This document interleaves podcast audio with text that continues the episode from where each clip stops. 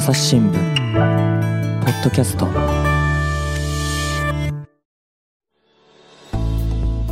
朝日新聞の神田大輔です、えー今回はですね、えースポーツの話題について中鉢真一さんお迎えしております。よろしくお願いします。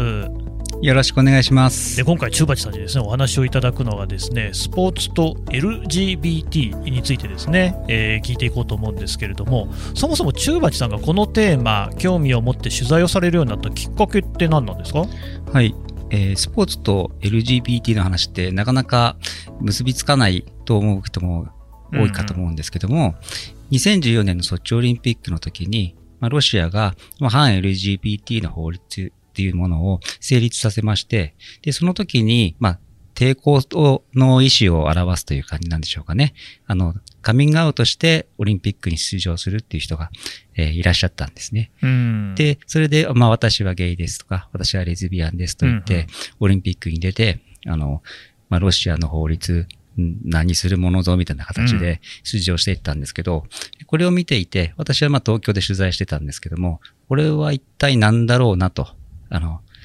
漠然とした疑問で思ちまして、うんまあ、あの、興味を持ち始めたっていうのが最初なんですね。なるほど。ちなみに中鉢さんというとですね、まあ、私はサッカーの記事の印象が強いんですけれども、ご自身もサッカーやられてたんですか？あ、私も、あの、大学生まで、あの、あの、まあ、競技としてサッカーをやっていて、うんで、まあ、会社に入ってからも、20代の頃はですね、あの、まあ、地方で、あの、勤めてた時に、仲間とサッカーをしたりっていうことはしていました。うんでもう最近、あれですよね、そのサッカーの女子選手のなんかなんかでも、ですねその性的なこうですね、えー辞任する性っていうのが女性ではなくて男性だとか、そんなような動きもあるようですよね。あそうですね。あの、先日、あの、横山選手っていう日本代表の経験のある選手がカミングアウトしたんですけども、うんうんあの、まあ、あえて、まあ、か私は彼と呼ぶんですけども、まあ、彼は、あの、長野、えー長野のチームに所属、日本では所属してたんですが、で私が長野支局に勤めていた時の仲間が、あのクラブをやっていたので、あそうなんですか。今も、あの、スタッフにいるんですけども、ええ。まあ、横浜選手選手のそういった政治人の話は、あの、まあ、なんとなく伺っていました。あなんとなく、そのやっぱり中鉢さんがですねご自身がサッカーされていた頃なんかでも、女子選手で性的には男性を辞任している人なんていらっしゃったんですか？私、そこまで知識がなかったので、そういったところまでは気づかなかったんですけども、えーまあ、女子サッカー選手の友達があいますよね。うん。で、あの、日本のトップレベルのリーグに、あの、所属することになった時に、チームに入ってみたらば、まあ、レズビアンの選手がいますよとか、あの、女子サッカーでは、あの、メンズって呼ばれるんですけども、うん。まあ、10人が男性の、あの、選手がいて、まあ、特にみんな、なんて言うんだろう、あの、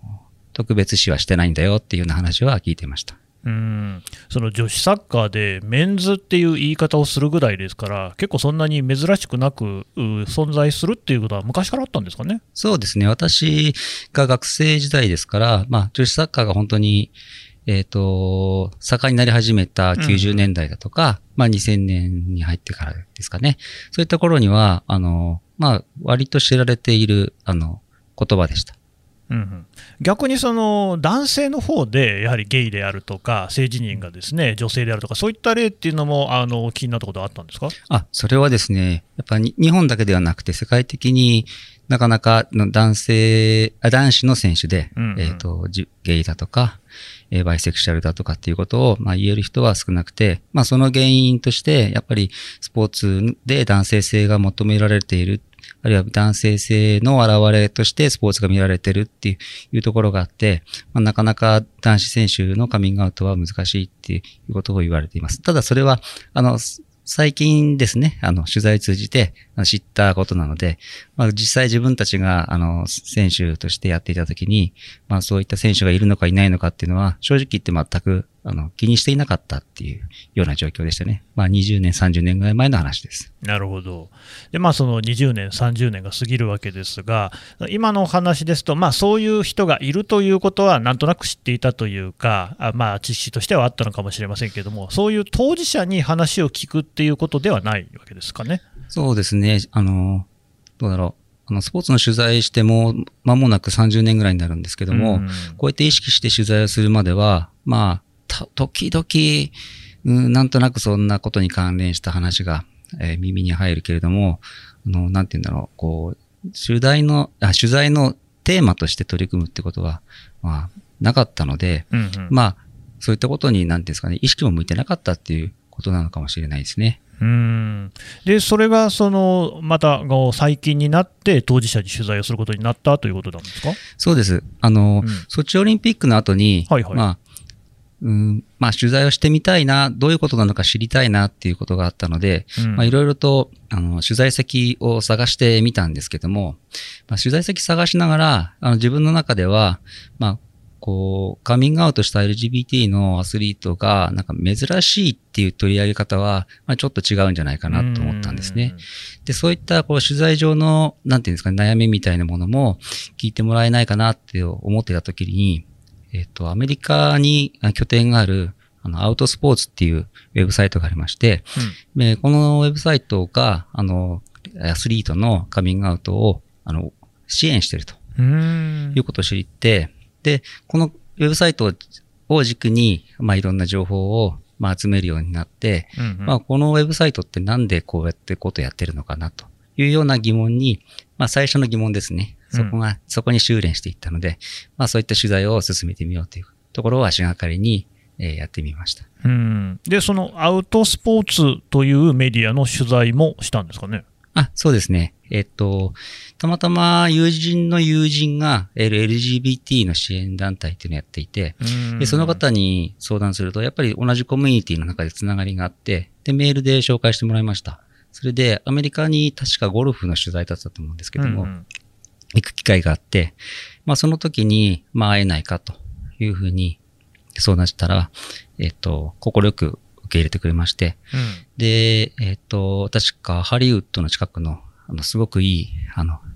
ビバリーヒルズってやつなんですかね。はい。そういうところに ある、あの、立派なお家に招いていただいて、へえーそこで、あの、えー予定をかなり時間オーバーして、長いことをお話をしたりだとかうん、たまたまそこにいらっしゃった、えっ、と、ゲイのバスケットボールのコーチの方ともお話をしたりして、まあ、そこで、まあ、最初の取材のチャンスだったんですけども、うん。まあ、そこで、だいぶ、なんていうんですかね、えあ、これやろうっていうふうに気持ちになれたんですね。うん。そこではちなみに、まあね、長くね、いろんなお話をされたんでしょうけれども、例えばどんな話をしたんですか、まあ、一番鍵になるところは、うんスポーツで LGBT の話をするっていうのは、まあ、とても大事なことなんですと。うんでなぜかというと、このジェンダーの話は、いろいろな、あの、なんていうんですかね、個人の信条だとか、うん。え場合によっては宗教だとか、あるいは家族の考えだとか、自分の周りの人の考えっていうのにすごく影響されて、あの、真面目に話をすると、あの、ま真面目にというのは、あまあ、いつも真面目に話してますけど、あの、深、なんていうんですかね、深刻な話になってしまうと、なかなか前に進まないと。うん。だけどもスポーツをしている仲間が、うん。あ、あの、僕ゲイなんだけどさっていう話を、ができたときに、うんうん。あ、あの、普通の仲間と、チームメイトと変わんないなとか、うん。普通の対戦相手と変わんないなっていうことを理解してもらう。うんで、えー参加するための制度を作ってもらう。それは法律のを変えるよりも、まあ、スポーツのルールって、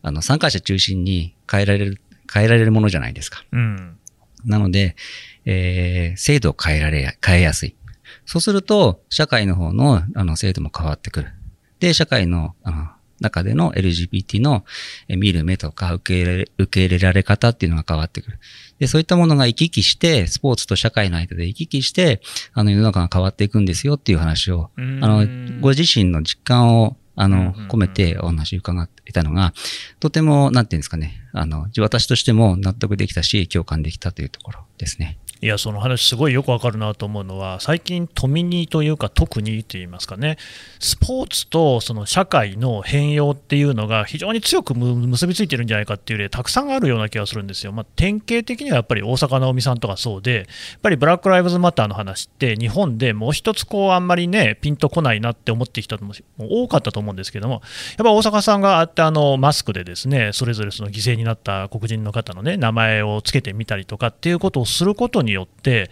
だいぶその印象が変わったし、まあ、大阪さん自身もね、そのアイデンティティとして多様なものを持っている中で、肌の色がちょっと黒かったりとかですね、あとはもう八村選手とかもそうですけれども、そういうそのスポーツっていうものを足がかりにして、社会の理解が深まるっていうような例ってすごく多い。でおそらくジェンダーに関してもそれは間違いなくあるっていうのは非常によく理解できるところですよね。そうですね。うん、あの、なんだろう。まあ、スポーツだと、例えばですね、じゃあ私がサッカーやっていました。で、あの、コーチとしてのトレーニングも受けて、ライセンスを取るための、まあ、いろんな、あの、トレーニングを受けました。うん、それで、えー、サッカーの試合見ます。えっと、明らかに、あの、ただボールを蹴ったことがある人とは、あ違ってくるわけですね。まあ自分の中で時間があるわけです。違ってきたという。でも、試合が終わった後に、ああ、今日の試合は日本はああだったね、こうだなったねっていう時には、あの、言ってみれば同じ土俵で、あの、話ができるわけです。どれぐらい知識があるかとか、どれぐらい体験があるかとかっていうことを、を抜きにして、話が成立するんですよね。それはまあスポーツっていう、まあある意味無色透明の媒体があるからなんですけども、ですから、こういった、なんていうんですかね、えっと、ジェンダーの話だとか、まあ、他にも、あの、そうですね、いろんな、えっと、先ほどおっしゃられたような、まあ、ブラック・ライブズ・マターが、あの、日本の人にとって受け入れられやすい話になったのは、大阪の亜美選手の発言や行動が、きっかけじゃないか。もうそのおっしゃる通りで、まあ、スポーツっていうものを、まあ、スポーツが何かをしたっていうよりも、スポーツっていうものの、なんていうんですかね、あの、メディアとしての特性っていうのが、あの、こういった、あの、いわゆる難しい問題に、で、あの、を話す土台として、まあ、適しているのかもしれないですね。はいこの間、そのロンドンのね、東田さんにポッドキャスト出てもらった時に、彼が話してたのも、そのサンラっていうですね、の例だったかな、北欧の、まあ、小さな町なんですけれども、えー、夏季オリンピックに立候補しますと、いやいや、冬季の間違いなんじゃないですか？いや、夏季ですっていう話で、要はこれ、環境の問題と結びつけて、温暖化が進んでいったら、我々のようなところでオリンピックすることになりますよ、それでもいいんですかっていう問題提起だったと。で、この動画がですね、まあ、非常にこうたくさんの人に全世界で見られて、これもやっぱりスポーツを媒介にして一つのメッセージが伝わっていくっていう一つ典型なのかなと、だからなんかそういうその今社会が抱えている問題とスポーツっていうのの関わりってすごくこう密接なんだなっていうのいろんな例ありますよね。うんまあ、本当に密接なのかどうかは、あの、人が、あの、作り出したストーリーなので、うんうん、まあ、わからないんですけども、うん、ただ話しやすくなるっていうのは間違いないと思いますね。はい。で、まあ、そのアウトスポーツに取材をされて、うん、で、それから、まあ、実際に当事者にも取材をされるわけですよね。そうなんです。えっと、もう、まあ、記者の取材なので、うん、あの、お金をかけて、あの、うんうん記事にならないと、ちょっと尻込みしちゃうんですけども、はい、このアウトスポーツの、ええ。えー、と、あの、創設者ですね、うんうん、の人に、まあ、会えたから、うん、まあ、でも原稿にはなるから、うん、もう一歩足を伸ばしてもう大丈夫だろうとなるほど。思いまして、はい、まあこちら、あの、内輪の話なんですけども、で、えー、っと、コロラド州に住んでらっしゃる、ジリアン・ベアデンさんっていう、うん、あの自転車の選手に会いに行きました。うん。この方はどういう方なんですか？えっ、とね、ジリアンはね、本当に僕にあの、この取材をする、続ける上で、あの、大事なことを、あの、教えてくれた人で、うん、あの、正直言って、あの、最初の当事者だったので、うんうん、えー、うん、とて、なんていうんですかね、えっ、ー、と、ある意味ショックというか、うん、あまあ驚きというか、それいい意味でなんですけども、うんうん、たくさんあって、その後に、あの、影響したと思います。で、で、で彼女の、えっと、彼女は当時ですね、その、トランスジェンダー女性が、えっと、女子でスポーツトップに参加するっていうのは、えー、どういうルールをもとに、えー、やっていったらいいのかというような議論があって、まあ、当時 IOC が、トランスジェンダー女性の、えー、競技参加は、えっ、と、テストステロン値でコントロールしますっていうような、まあ簡単に言うとですね、うん、そういったルールを出していたんだけども、うんうん、それでいいのかっていう議論がアメリカの中であって、はい、で、えー、このルールは厳しすぎるっていう意見を言ってた人なんです。はい、もっと自由に参加できる方がいいんじゃないかと。言ってた人なん。ですね。これすみません、ちょっとあの、基本的なことをお聞きしますけど、テストステロンっていうのは何ですか？テストステロンっていうのは、えー、まあ、簡単に言うと、あの、よく皆さんが男性ホルモンと言っているうんうん。ものなんですけども、まあ、男性に限らず、まあ、女性も多少、あの、持っている。持っている。うん。そういうものなんですけども、はい。あの、まあ、男性の、えーっと、身体的な特徴だとか、うんうんあるいは心理面だとか、うんあいろんなことに影響するっていうふうに言われているホルモンで、うんうんで、あの、筋肉量だとか、体の大きさとか、そういったものに影響するので、まあ、えっ、と、スポーツの、あの、なんていうんだろ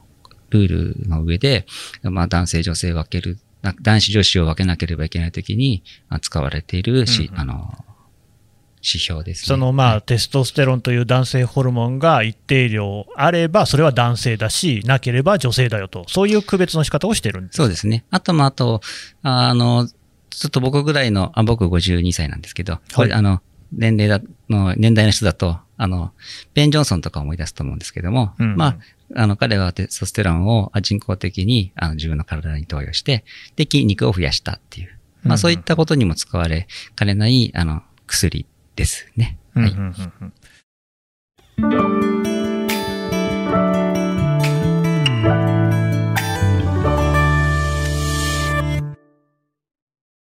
朝日新聞ポッドキャストニュースの現場から世界有数の海外取材網国内外各地に根を張る記者たちが毎日あなたを現場に連れ出します。音声で予期せぬ話題との出会いを。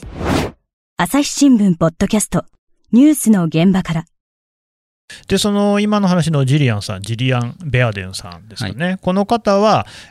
もともとは男性として、えースポーツをされていたんだけれども、えっと、自転車でしたかね。そうです。あの、自転車の選手で、えっ、と、もう、プロになる、えー契約が、えー提示されたときに、まあ、彼女は、えっ、と、まあ、小さい頃からの夢なので、あの、プロの自転車選手になりたいと思ったんだけれども、まあ、一方で、まあ、男子として、あの、競技するわけですから、うんあの、女性の自分が、あの彼の、彼女の人員は女性なので、うん。えー嘘をついて男子で走るのはうんおかしいんです。まあ、そこで、こう、なんだろう、あのーものすごく、こう、抑圧される、心が抑圧される状態になってしまって、うんで、まあ、プロ契約はあの結構ですとお断りするだけじゃなくて、まあ本当に自殺自殺未遂みたいなところまで追い込まれるっていうい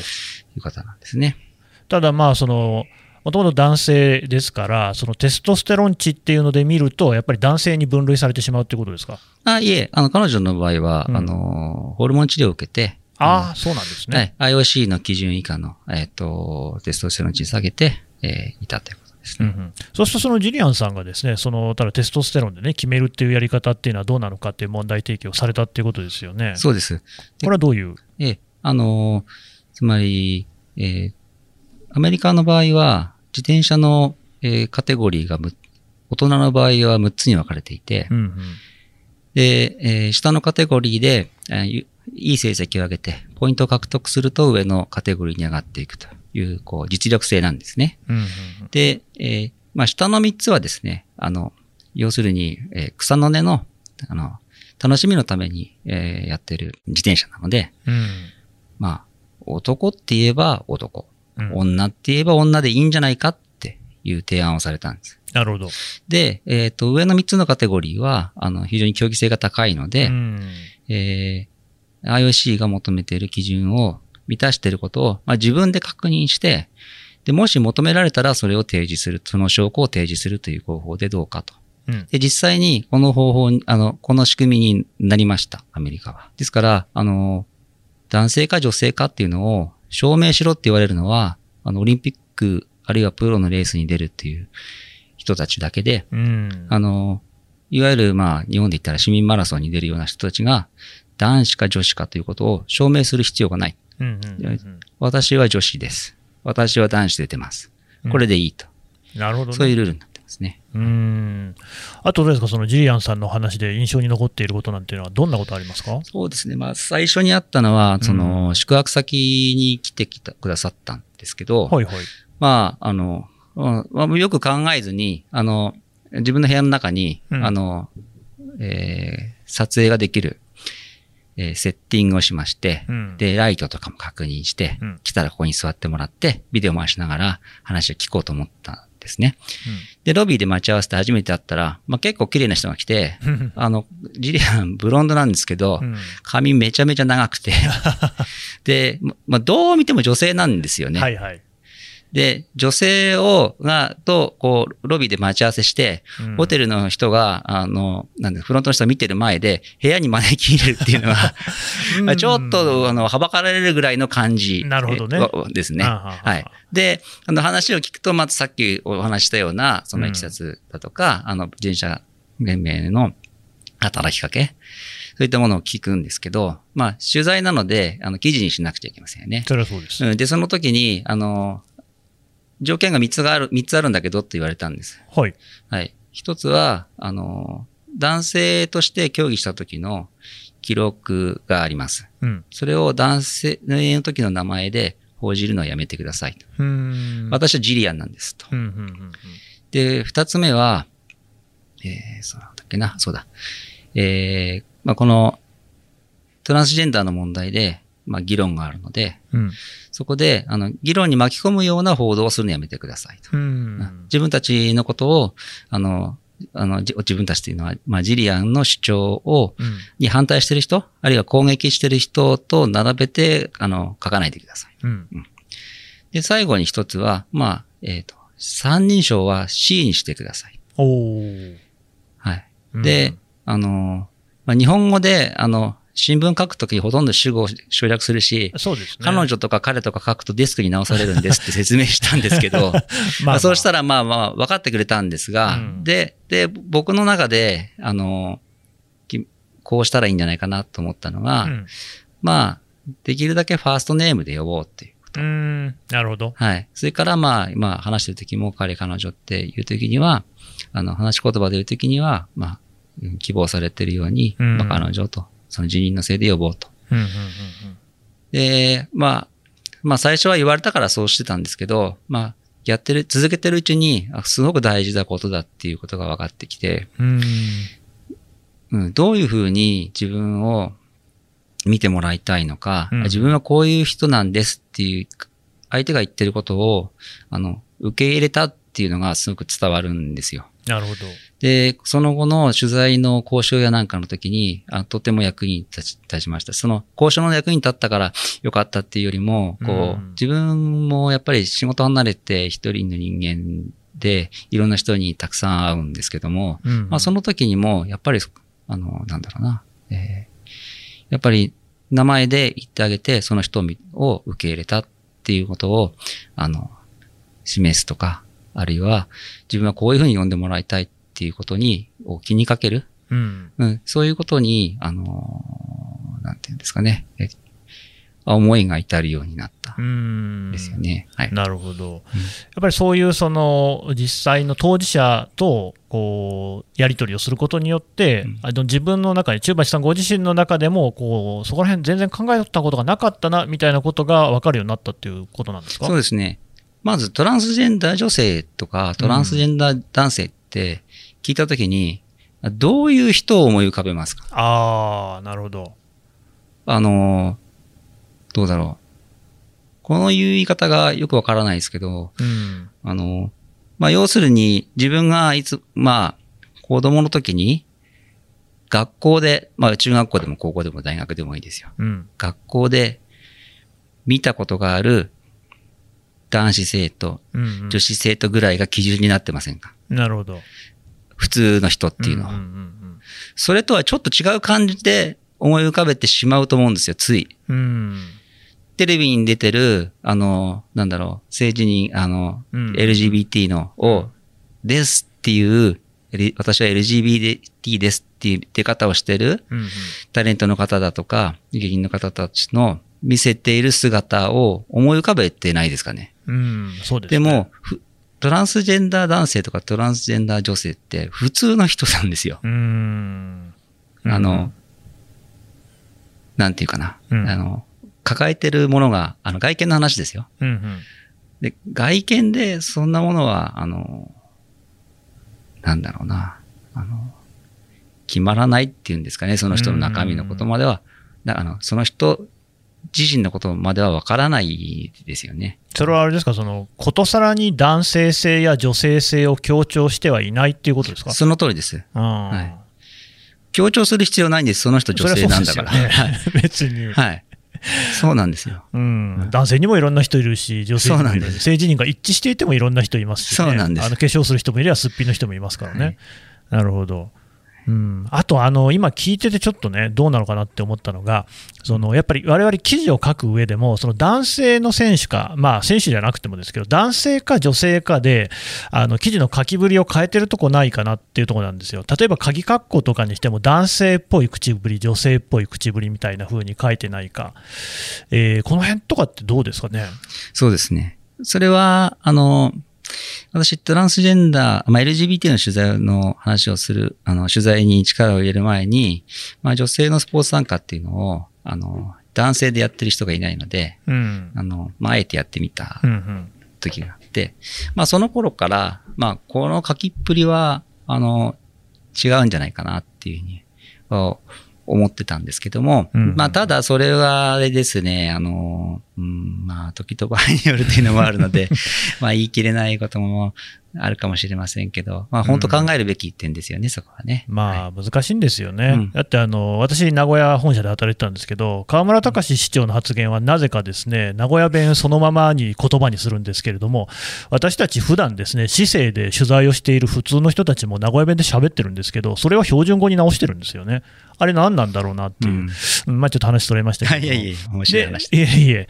まあジェリアンさんにそういうことを気づかされて、でその後もその当事者の取材をされるわけですね。そうですね。うんえっ、とな、国内でっていうのを探してたんですけども、なかなかあの、名乗り出てる人が少ないので、うんうんまあ、どうしても海外の話になってしまって、で、なまあ、取材を始めた当時ですね、あの、まあ、世界的に話題になってる人っていうのは、まあ、3人いて、1人はジリアンで、もう1人はあの、ハンドボールの、あの、男子のオーストラリア代表選手だった、えっ、と、ハンナ・マウンシーさんっていううん人が、えっ、と、女子の、えっ、と、オーストラリア代表にもなりましたっていう話。うんうんうんそれから、えっ、と、今度東京オリンピックに、あの、ニュージーランド代表で出場することになっている重量、重量上げのローレル・ハバートさんっていう、この3人の人が有名だったので、まあ、3人の人、この3人には、あの、いつか会おうというふうに思って取材を進めていきました。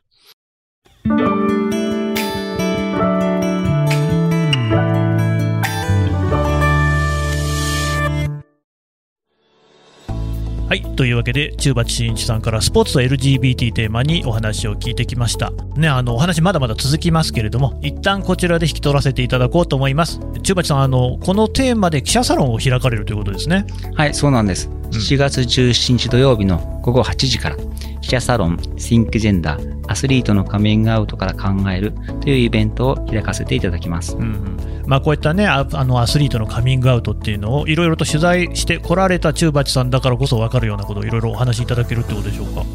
えっと、えーイベントにはですね、うんあの、LGBT の当事者としてカミングアウトされているアスリートの方をお二人招きします。ほうほうそれから、えっと、この分野の、あの、最先端で、あの、専門家でいらっしゃる、うんあの、方々をお招きして、あの、初めての、あの、初めてこういう話をね、あの、考えるっていう方にも、あの、わかりやすいように、また、あの、考える手伝いをしていただけるように、あの、お話を進めていきたいと思っています。うん、やっぱりそのスポーツっていうね身近なものだからこそ分かりやすい見えてくるなんてこともあるかもしれないと思いますのでねぜひご参加をいただきたいと思います中鉢さん今日はどうもありがとうございましたありがとうございました。朝日新聞ポッドキャスト朝日新聞の神田大輔がお送りしましたそれではまたお会いしましょうこの番組へのご意見、ご感想をメールで募集しています。podcast アット朝日 .com p o d c a s t アットマーク朝日 .com までメールでお寄せください。ツイッターでも番組情報を随時紹介しています。アットマーク朝日ポッドキャスト朝日新聞ポッドキャストで検索してみてください。